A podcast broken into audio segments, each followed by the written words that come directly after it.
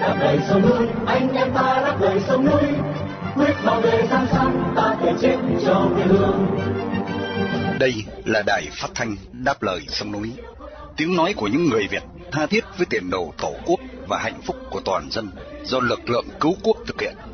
Phát thanh mỗi ngày từ 7 giờ 30 đến 8 giờ tối, giờ Việt Nam, trên làn sóng ngắn 9.670 km chu kỳ.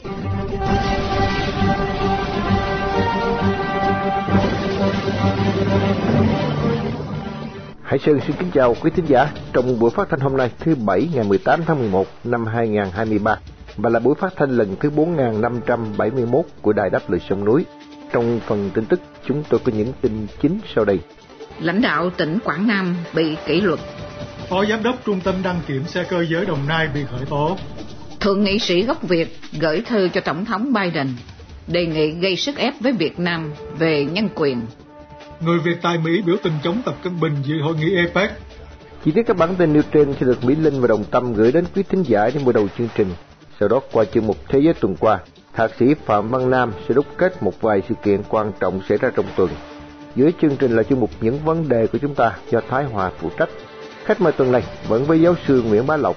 Cả hai sẽ tiếp tục bàn về phần cuối loạt bài nền kinh tế của Trung Cộng đã bắt đầu đi xuống, thậm chí đang gặp rất nhiều khủng hoảng. Và như thường lệ thưa quý vị, chương trình sẽ được kết thúc với chuyên mục danh nhân nước Việt. Đặc biệt buổi phát thanh hôm nay được sự bảo trợ của một thính giả ẩn danh tại Queensland, Úc Châu trong danh sách lịch vàng 365 ngày năm 2023, đồng thời để vinh danh anh Lương Nhật Quang, một người Việt yêu nước đang bị giam cầm trong ngục tù cộng sản. Mở đầu chương trình, mời quý thính giả theo dõi phần tin tức sẽ được Mỹ Linh và Đồng Tâm trình bày sau đây.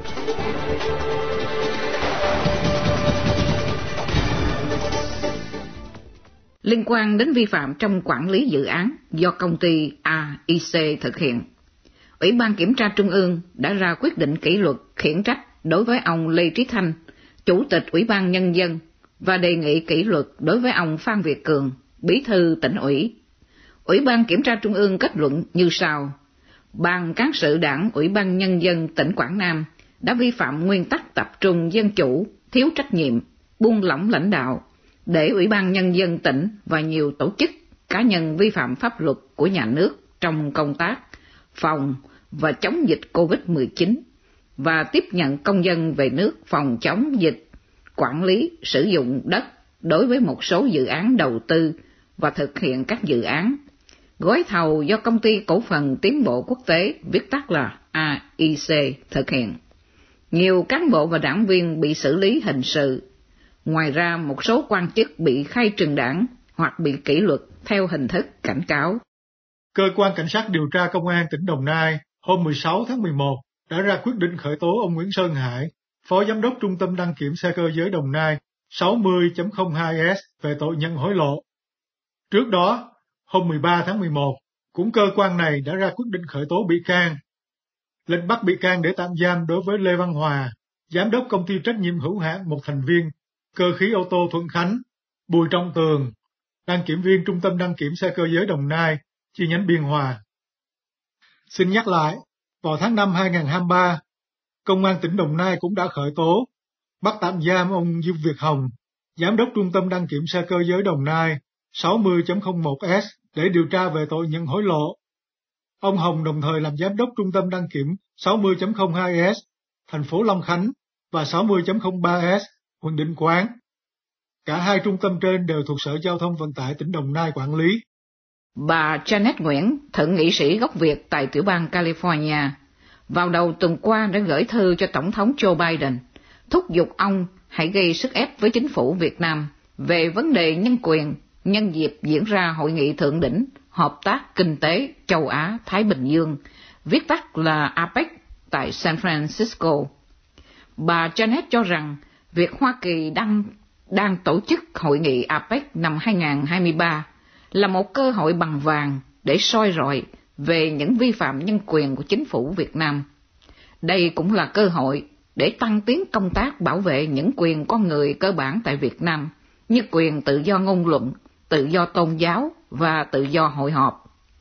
Trong thư bà nhắc đến hai tù nhân lương tâm là ông Lê Trọng Hùng, người đang thụ án 5 năm tù giam tại nhà tù Thanh Chương, tỉnh Nghệ An, và ông E. Craig Breyer, một tín đồ tin lành độc lập, bị bắt vào dịp lễ phục sinh.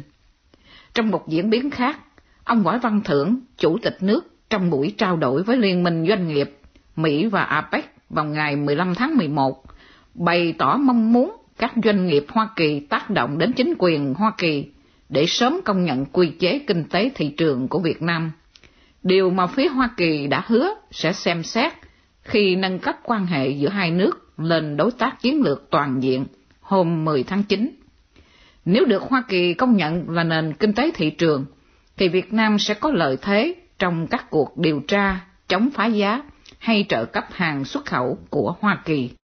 Trưa ngày 16 tháng 11, nhiều người Mỹ gốc Việt cùng với các dân tộc gốc Hoa đã biểu tình phản đối Chủ tịch Tập Cận Bình đang dự hội nghị APEC tại San Francisco, California.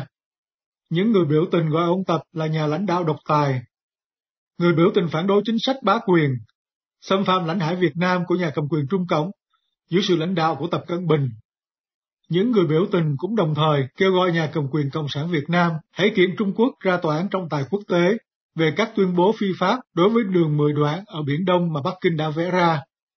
VOA dẫn lại tường thuật của hãng tin Reuters rằng cuộc biểu tình hôm 15 tháng 11 có hàng trăm người chỉ trích tập đã tuần hành qua trung tâm thành phố vào khoảng giữa trưa, một cuộc biểu tình lớn chống lại nhà lãnh đạo.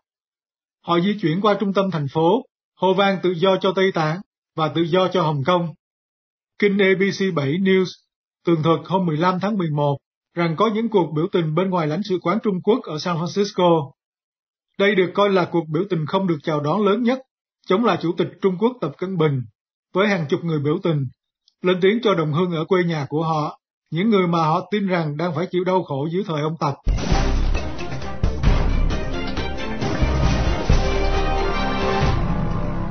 Liên tục chương trình, mời quý thính giả theo dõi chuyên mục Thế giới tuần qua do Thạc sĩ Phạm Văn Nam, nguyên Thứ trưởng Bộ Phát triển Kinh tế và Gia cư của tiểu bang Massachusetts, đặc trách về thương mại quốc tế phụ trách.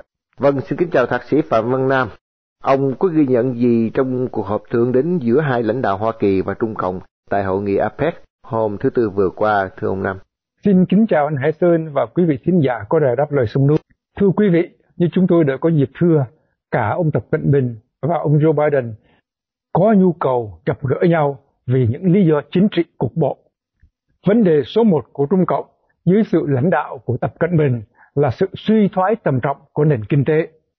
Đối với Tổng thống Joe Biden của Hoa Kỳ thì không những nền kinh tế cũng đang có nhiều khó khăn, mà cuộc tranh cử cho nhiệm kỳ Tổng thống thứ nhì của ông Joe Biden cũng đang gặp nhiều trở ngại.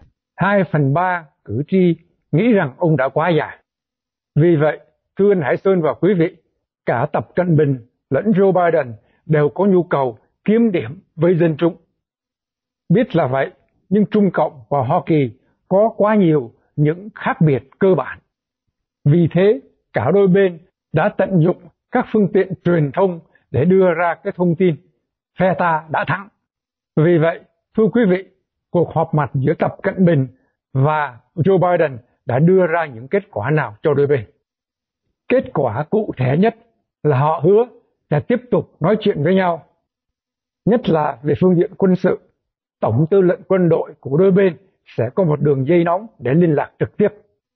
Thứ nhì, thưa quý vị, Trung Cộng hứa là sẽ hợp tác với Hoa Kỳ để kiểm soát sự sản xuất các chất độc tạo ra fentanyl là một loại thuốc nghiện giết người. Trong 3 năm qua, mỗi năm trung bình đã có khoảng hơn 80.000 người Hoa Kỳ chết vì sử dụng fentanyl quá liều và hơn 90% fentanyl đều xuất xứ từ Trung Cộng. Để có được những lời hứa hẹn này, Hoa Kỳ sẽ hủy bỏ lệnh cấm buôn bán với một số tổ chức của Trung Cộng. Thêm vào đó, Hoa Kỳ hứa sẽ không là thành viên của Hiệp ước Quốc tế số, cũng như sẽ không sử dụng trí tuệ nhân tạo cho các vũ khí nguyên tử. Thưa quý vị, những sự thỏa thuận của Hoa Kỳ là những điều cụ thể chắc chắn sẽ xảy ra. Nhưng những hứa hẹn của Tập Cận Bình chỉ là những lời hứa suông vì ông ta cũng đã hứa như vậy trong quá khứ và không bao giờ thực hiện. Một cách ngắn gọn, Tập Cận Bình đã được tay trên đối với Joe Biden. Vâng, Pháp ban hành lệnh bắt Tổng thống Syria Bashar al-Assad, anh trai ông này và hai quan chức cao cấp khác.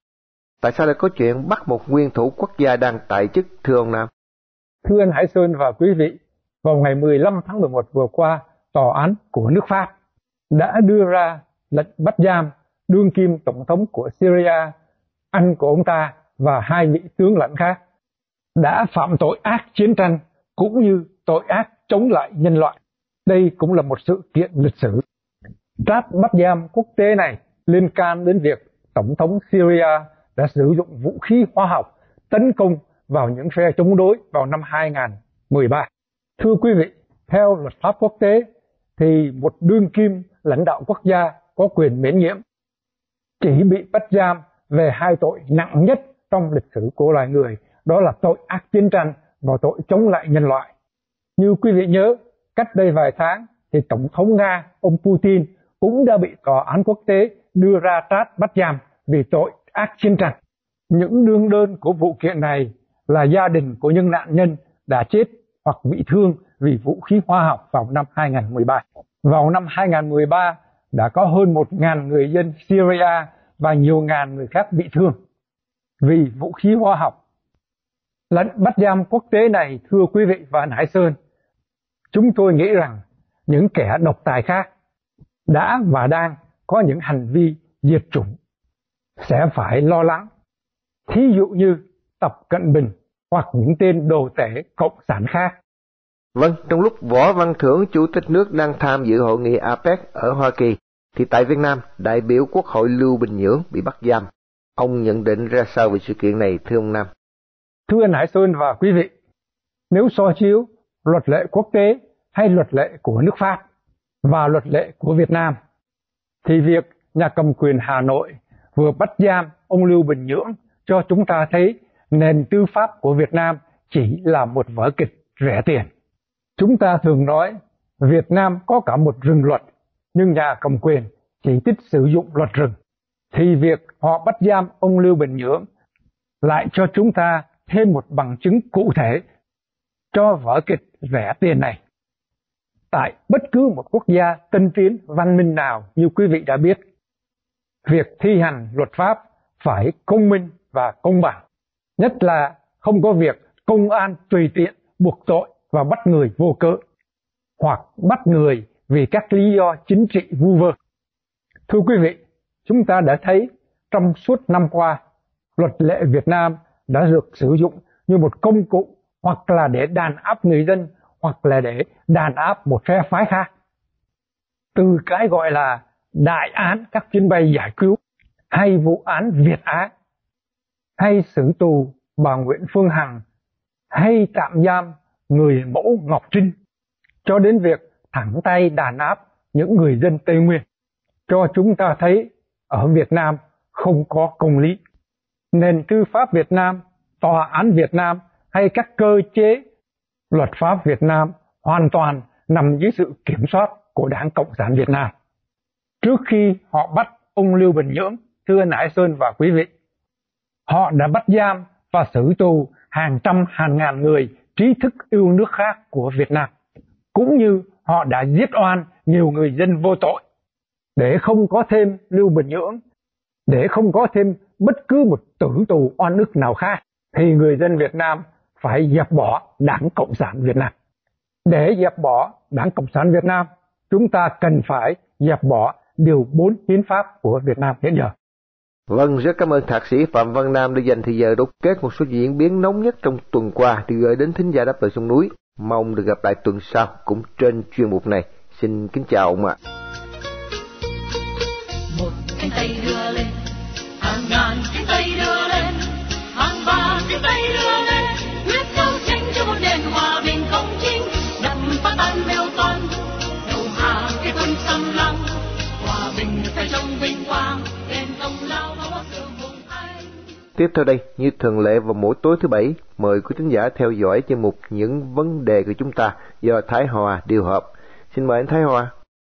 Kính thưa quý thính giả Đài Đáp Lời Sông Núi, trong ba tuần vừa qua, chúng tôi đã cùng giáo sư Nguyễn Bá Lộc bàn về sự sụp đổ và khủng hoảng kinh tế của Trung Cộng và những hệ lụy gây ra cho chính Trung Cộng và các quốc gia khác. Tuần này chúng tôi đặc biệt bàn về hậu quả của sự sụp đổ này đối với Việt Nam và những nước kém phát triển như Việt Nam. Như đã giới thiệu, giáo sư Nguyễn Bá Lộc là một chuyên gia kinh tế, từng là hội trưởng Hội Khoa học Kỹ thuật Việt Nam tại Hoa Kỳ, hiện đang sống tại Lido, Sài Gòn, thuộc Nam California, Hoa Kỳ. Thưa giáo sư Nguyễn Bá Lộc, trước sự sụp đổ kinh tế của Trung Cộng hiện nay mà Việt Nam lại sao chép y chang mô hình kinh tế và thể chế chính trị của Trung Cộng thì liệu kinh tế của Việt Nam có bị suy sụp và khủng hoảng theo Trung Cộng hay không? Thưa anh Thái Hòa, thưa quý vị thính giả đài đáp lời sông núi, đối với các nước đang vay mượn của Trung Quốc hay đang bị Trung Quốc áp đảo thì chuyên đối Việt Nam là nó đặc biệt. Là vì Trung Quốc đã ép Việt Nam về phương diện mô hình chính trị là xã hội chủ nghĩa hay là cộng sản chủ nghĩa và đã là ân nhân đã giúp đỡ Việt Nam trong gần cả trăm năm nay. Và sau này đi theo một mô hình y chang như vậy những năm trước khi Việt Nam theo cái mô hình uh, kinh tế thị trường xã hội chủ nghĩa thì ở bên Trung Quốc nó làm đó trước 10 năm sau đó đọc lại thấy Việt Nam nó làm y chang như vậy. Thành ra Việt Nam không có một cái sáng kiến gì đâu. Cho nên thằng Anh của nó đi trước thì đi theo. Nhưng mà bây giờ vì lý do chính trị quốc tế, Việt Nam có một vị thế địa lý chính trị rất là tốt ở Đông Nam Á, nên được Mỹ và đồng minh o bế đó. Dĩ nhiên là Trung Quốc rất muốn đuổi Mỹ ra khỏi vùng Đông Nam Á. Cho nên bây giờ Mỹ phải nhào vô để giữ lại cái thế cân bằng ở đó bằng hay là hơn thì càng tốt. Trong việc giữ thế cân bằng đó, thì cộng sản Việt Nam cũng tiến đàn lắm, cố gắng giữ đi dây. Nhưng mà cái đi dây của Việt Nam đối với Mỹ chỉ là lợi dụng Mỹ trong cái tình trạng kinh tế. Mỹ muốn làm ăn, muốn giữ Việt Nam bớt lệ thuộc Trung Quốc. Chứ thật ra Việt Nam vẫn lệ thuộc Trung Quốc rất là nhiều về mọi phương diện, nhất là về kinh tế mô hình kinh tế, chính trị giống nhau, thì khi kinh tế Trung Quốc bị suy sụp, bị khó khăn, thì kinh tế Việt Nam sẽ suy sụp theo nhưng mà việc chống đỡ có một vài cái khác gì kinh tế Việt Nam nó yếu hơn nhiều, cho nên nó chống đỡ khác. Thành ra chúng ta thấy trong hai, ba tháng nay là các nhà đầu tư địa ốc ở Việt Nam coi như là ngất ngư, giống như ở Trung Quốc. Thì Việt Nam từ năm rồi tới giờ nó cũng tình trạng như vậy, rồi tài chính thiếu thốn, rồi dân chúng mất niềm tin, thất nghiệp tùm lum đó, giống như vậy thưa anh.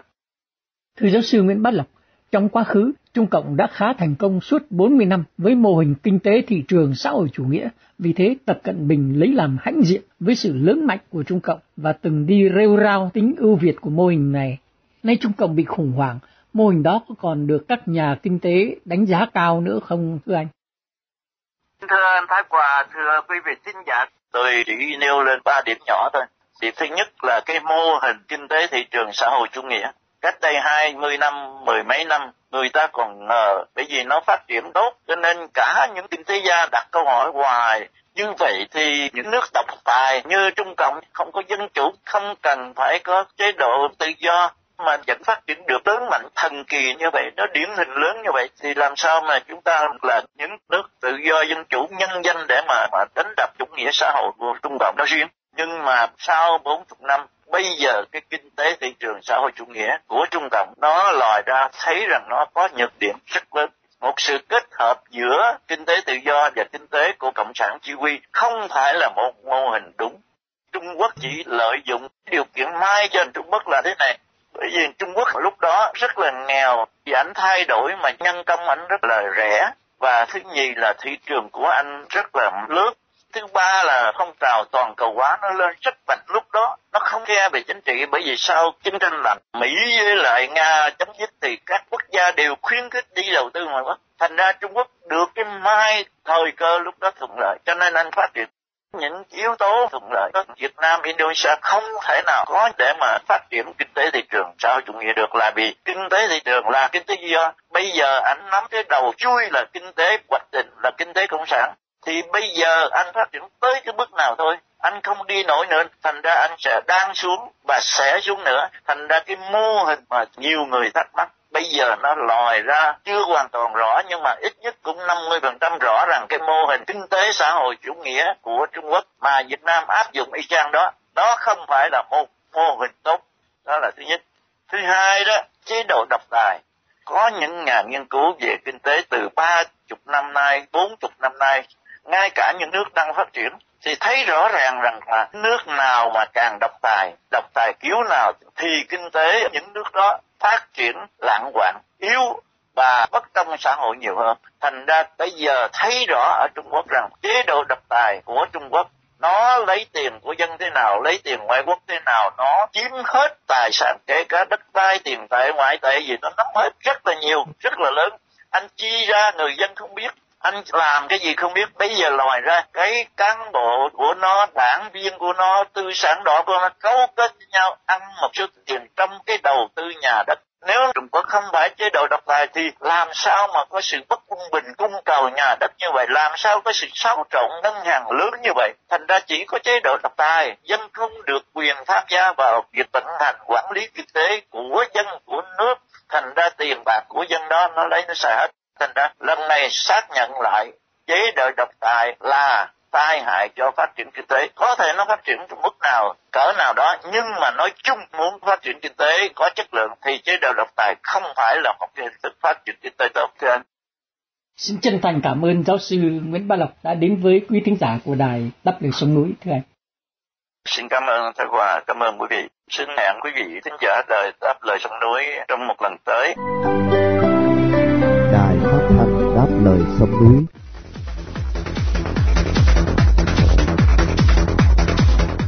Kính thưa quý thính giả, một vị tướng khi còn là tiểu đoàn trưởng được báo chí miền Nam Việt Nam gọi là con sói của Trần Mạc.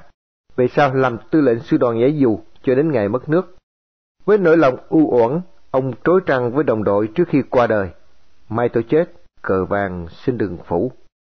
Ông nói, tôi làm tướng không bảo vệ được nước, khi nước mất tôi đã không dám chết theo nước, nên khi tôi chết già, xin đừng phủ quốc kỳ lên quan tài tôi, vì tôi tự biết mình không xứng đáng được hưởng lễ nghi này.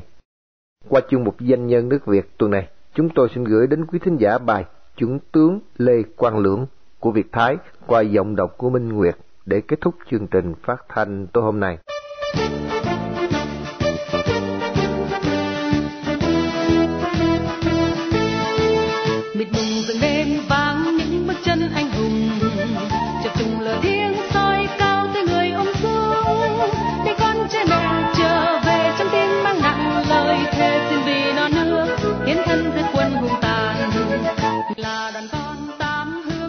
Mai tôi chết, cờ vàng xin đừng phủ, xác thân này đâu chết cho quê hương, súng gươm xưa đã bỏ lại chiến trường, thân chiến bại, nhục nhằn nơi đất khách.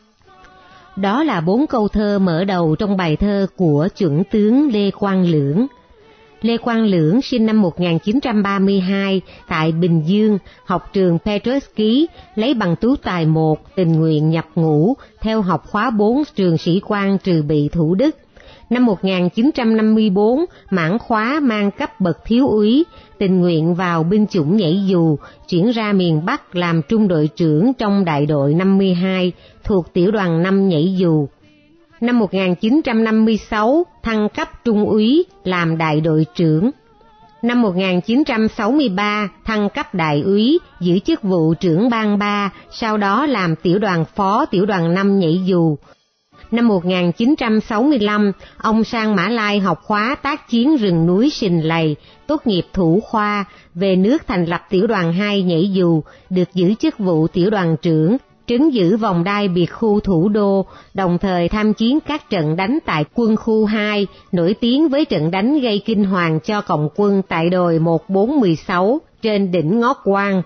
Năm 1966 thăng cấp thiếu tá, cuối năm 1967, ông sang Okinawa, Nhật, học khóa phản tình báo và chống chiến tranh du kích Đầu năm 1968, ông về nước, được bổ nhiệm chức vụ Lữ đoàn trưởng Lữ đoàn 1 nhảy dù, chỉ huy đánh đuổi cộng quân ra khỏi thành nội Huế.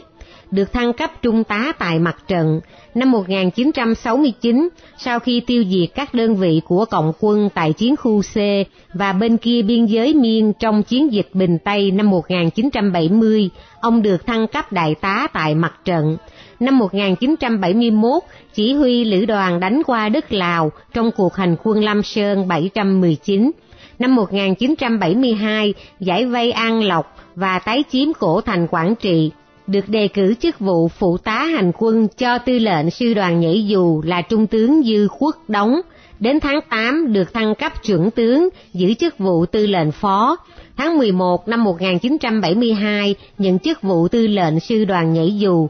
Trận đánh để đời sau cùng của ông là trận Thường Đức từ tháng 8 năm 1974 đến tháng 11 năm 1974 ông áp dụng chiến thuật xa luân chiến để ba lữ đoàn nhảy dù luân phiên giao tranh, gây thiệt hại nặng nề cho sư đoàn 324B, sư đoàn 304 và một trung đoàn thuộc sư đoàn 2 của Cộng sản Bắc Việt cùng các đơn vị du kích địa phương năm 1975 vào những ngày tháng lịch sử của Việt Nam Cộng Hòa, lệnh từ Trung ương bỏ quân đoàn 1 và rút sư đoàn nhảy dù về Sài Gòn. Ngày 29 tháng 4 năm 1975, trong nỗi ngầm ngùi, ông di tản sang Hoa Kỳ, định cư tại thành phố Hampton, tiểu bang Virginia. Đến năm 1979, ông cùng gia đình di chuyển về thành phố Bakersfield thuộc tiểu bang California.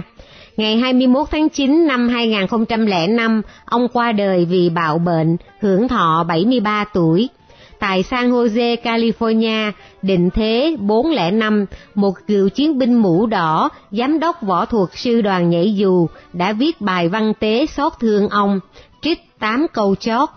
Cánh dù rơi, nơi xứ người lạnh lẽo, thiên thần buồn, réo khúc nhạc bi ai. Cánh dù bung, từng ôm cả chí trai, gom hoài bão, miệt mài rang dũng kiệt. Kính ông tướng trời tạm dung đơn độc, ngưỡng mộ ông hồn bay bổng sao băng, nơi mù xa, vùng sinh tử trầm thăng, ông thanh thoát, đất vĩnh hằng vô tận. Trong khoảng thời gian từ năm 1976 đến năm 1982, tướng Lê Quang Lưỡng có tham dự vào một số sinh hoạt trong nỗ lực trở về nước, tổ chức lực lượng kháng chiến, nhưng tiếc thay trời không chiều lòng người, nên về sau ông lui dần vào im lặng. Tuy nhiên ông vẫn gần gũi và thường xuyên sinh hoạt với gia đình mũ đỏ. Năm 1990, Ông và tướng James B. Hoa Kỳ dẫn đầu đoàn diễn hành của gia đình mũ đỏ Việt Nam trên đại lộ Constitution, Washington DC cùng với các đơn vị nhảy dù của 32 quốc gia nhân ngày kỷ niệm 50 năm thành lập binh chủng nhảy dù Hoa Kỳ. Nhảy dù là đơn vị của quân lực Việt Nam Cộng Hòa đầu tiên và duy nhất từ trước đến nay, được mời chính thức rước cờ vàng ba sọc đỏ giữa lòng thủ đô Hoa Thịnh Đốn tướng Lê Quang Lưỡng là ngôi sao sáng của sư đoàn nhảy dù, ông luôn giữ kỷ luật và tín niệm, tổ quốc, danh dự, trách nhiệm. Ông ra đi trong sự thương tiếc của các chiến binh mũ đỏ. Tâm ông chính trực thể hiện qua việc yêu cầu đừng phủ cờ vàng lên quan tài. Vì theo ông, bao năm trời, bao nhiêu chàng trai trẻ, chết không cần cờ phủ, vẫn uy nghi. Kính chào vĩnh biệt, con sói của Trần mạc. Mẹ Việt Nam xin hãy giữ cơn ưu phiền,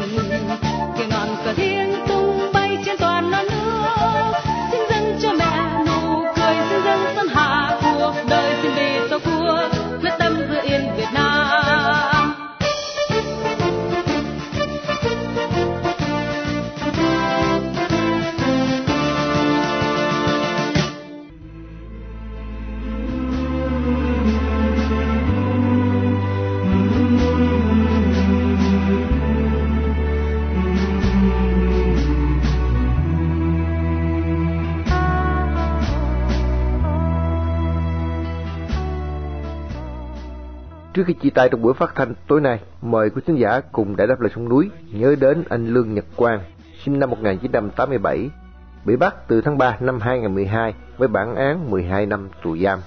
Một người Việt đang bị nhà cầm quyền cộng sản giam cầm trong ngục tù vì lòng yêu nước, lẽ phải và sự đóng góp tích cực vào tiến trình dân chủ hóa Việt Nam.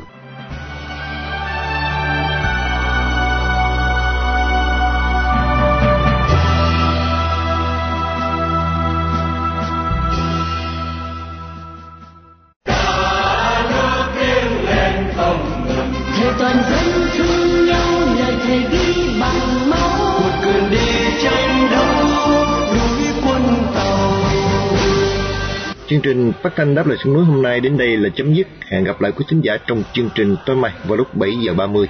Mọi ý kiến và thắc mắc xin liên lạc với ban biên tập của Đài Phát thanh Đáp Lời Sông Núi tại địa chỉ liên lạc chấm đáp lời sông núi viết tắt a gmail.com hoặc địa chỉ tại Hoa Kỳ Radio Đáp Lời Sông Núi PO Box 612882 San Jose, California 95161 điện thoại 408 663 9860 Cảm ơn quý thính giả đã theo dõi chương trình. Chúc quý vị một đêm thật bình an.